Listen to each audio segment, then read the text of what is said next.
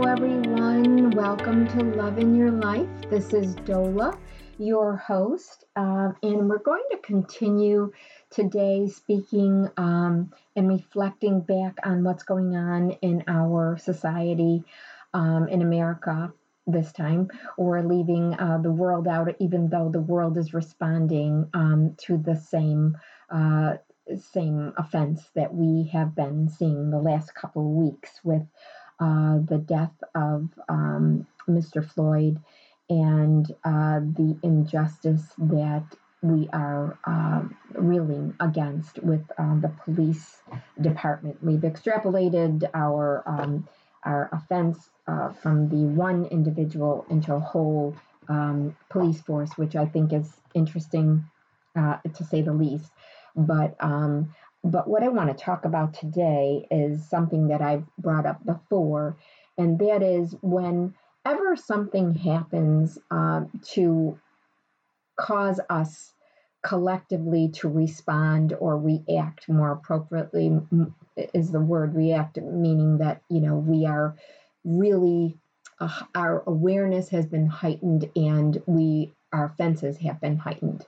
We are offended um, by an action taken by another, another individual that we find extremely highly offensive.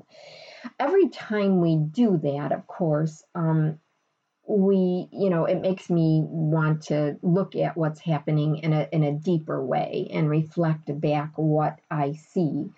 And I am, uh, you know, always looking for my material, my reading material that has taught me um, and I want to provide some uh, some insight from very very special people that I've learned from, and one of them is Michael Singer, uh, an author, one of my favorite authors now, um, and w- w- one of the things uh, that I wrote down that he said in his book, uh, The Untethered Soul, is the solution is to maintain objective awareness of an inner problem. It's better than losing yourself in the outer situation. Uh, end quote. And the reason I wrote that down is because I really feel as though when something like this happens to strike us as offensive and we get out there and we protest, um, and I've already addressed the fact that, you know, peaceful protest is entirely within the realm of understanding but you know when we when we react in a, a, negative way and we cause suffering on other people we're just to me we're just doing the same thing we're reacting against. So i, I don't really understand the protest that goes on with um, perpetrating another crime in the um, in the in the process of of uh, protesting against an offense. You know, you're you're really not making sense. So I'm going to go with the peaceful protest is perfectly understandable. But when we do that, what makes what it makes me think about is this idea of n- not maintaining objective awareness of an inner problem.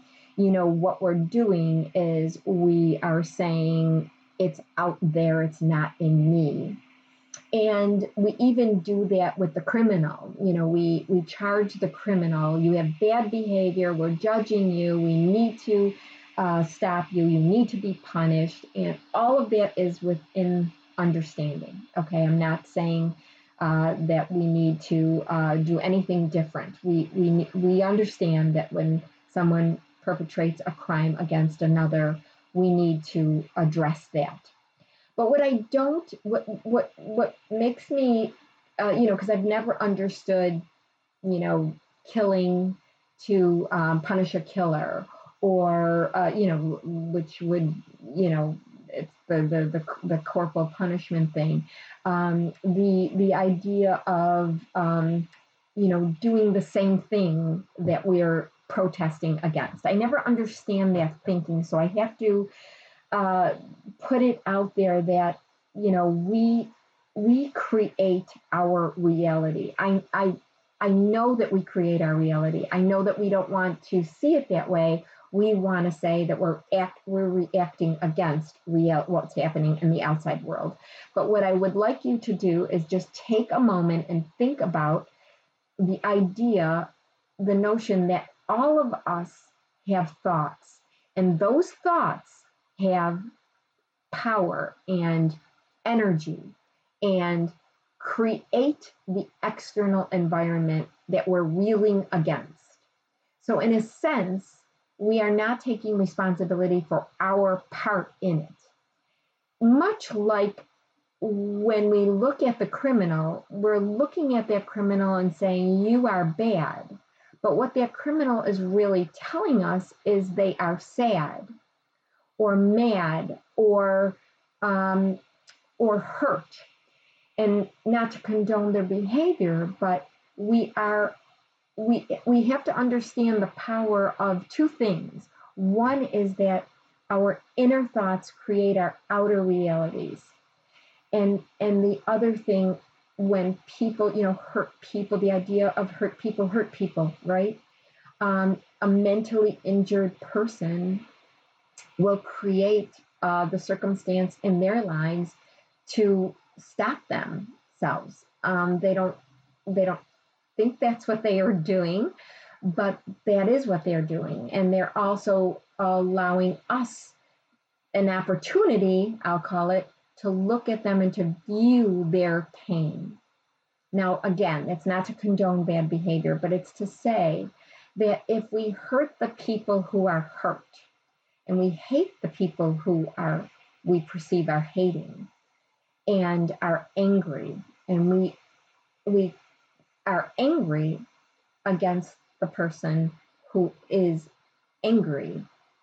And that is the cause of their uh, problems and their uh, their crimes.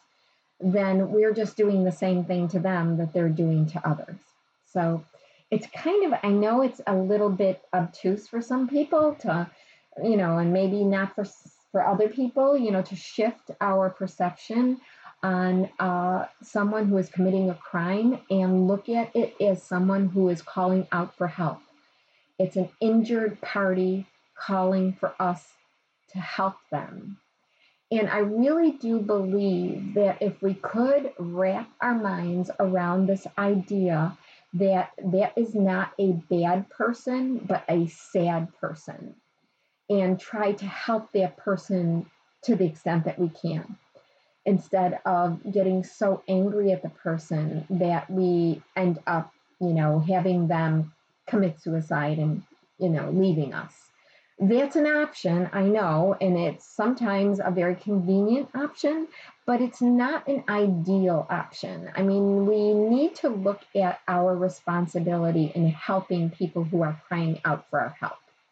And so I I don't think I'm mixing those things up for you know I I, I read a book a long time ago by um, a woman who was uh, who had who had helped many Jews escaped the Nazis from the Holocaust in World War II by uh, she hid them in her home. And I know a lot of people did this during that period um, of time, but she was one. She was a Dutch Christian woman named uh, Corrie. Uh, what was her last name? Uh, it was a simple name. Um, anyway, she she um, the name of her book one of the one of the books I read of hers is The Hiding Place, and that was about how she uh, helped many Jews hide from the Nazis during World War II. But she said that you know in in her in writing this book, and this was like I said way back, uh, she said that if you were to be true to your Christian faith, you have to forgive the Nazi tormentors and see them in the same way as you saw the people that they were tormenting, the people that were suffering from their torment. And I, I know that's hard, you know, that's hard to look at them that way, but think about it. We are all brothers and sisters at the core. I mean, we know this. Somewhere in us, we all recognize that we are all in this together. Yes, we are truly all in this together. So if that's true, then we have to understand that the people that are perpetrating the crimes are just as much our brothers and sisters as the per- people that they're hurting, right? And so it's so much easier to love those that are being victimized as opposed to the people that are victimizing. But I think that we can easily understand that if they thought if they knew who they were, and, and you know, even Jesus on the cross say, said, you know, forgive them, they know not what they do. And I think what Jesus meant by that, I, I feel as though I know this, um, it, is that they don't know that they are loved. You know, they that if if you believe in a higher power, in a power bigger than us, then we know that we all came from the same source, that we all are truly brothers and sisters, and we all are loved. And only those people that question that love can perpetrate crimes against others. And I guess that's where I'm coming with, you know, when when this Corrie wrote this book and she talked about, you know, loving those uh, those people who were hurting, uh, you know, ho- perpetrating horrible, horrendous crimes against humanity by killing all those people, Jews and other people that were murdered by the Nazis. She said that it's it's really important to love them and have the compassion for them as much as it as for the people that they were hurting. Because they are hurting too. And they are hurting because they do not know they are loved. And that's why you know one crime or another crime is all the same crime in the eyes of god. It's just it's just um, it's just a mistake. You know, it's just an error, and an error based on the fact that they don't know who they really are, and and they don't know that they are really truly loved at their core. So I I don't think this is to deny anyone any experience of pain or or knowing you know if you see somebody that's hungry you need to feed them or, or you know a, a, a person that needs your help um, uh, you know, a dog that's being hurt by somebody needs your your inter uh, your your you need to intercede there for on behalf of the dog. There's no question about that. And if it includes pushing someone out of the way and and they fall down, I mean there there is that. Okay, I understand all of that, but I do think that we that we it would benefit us to look at someone that is perpetrating a crime as the same in the same need of compassion and assistance as the person that's being hurt. And I think if we get that, I think then what we do with that will change the world. I think that will change the world more than finding a way to defund police officers or, um, you know, correct something out in society. Correct in your mind your your response to hurt people, hurting people. And starting there would be a great uh, way to change the world in a real sense, real, a real sense, being becoming a source of light instead of darkness. Um, you know, not letting anything close your heart, as Michael Singer said in his book.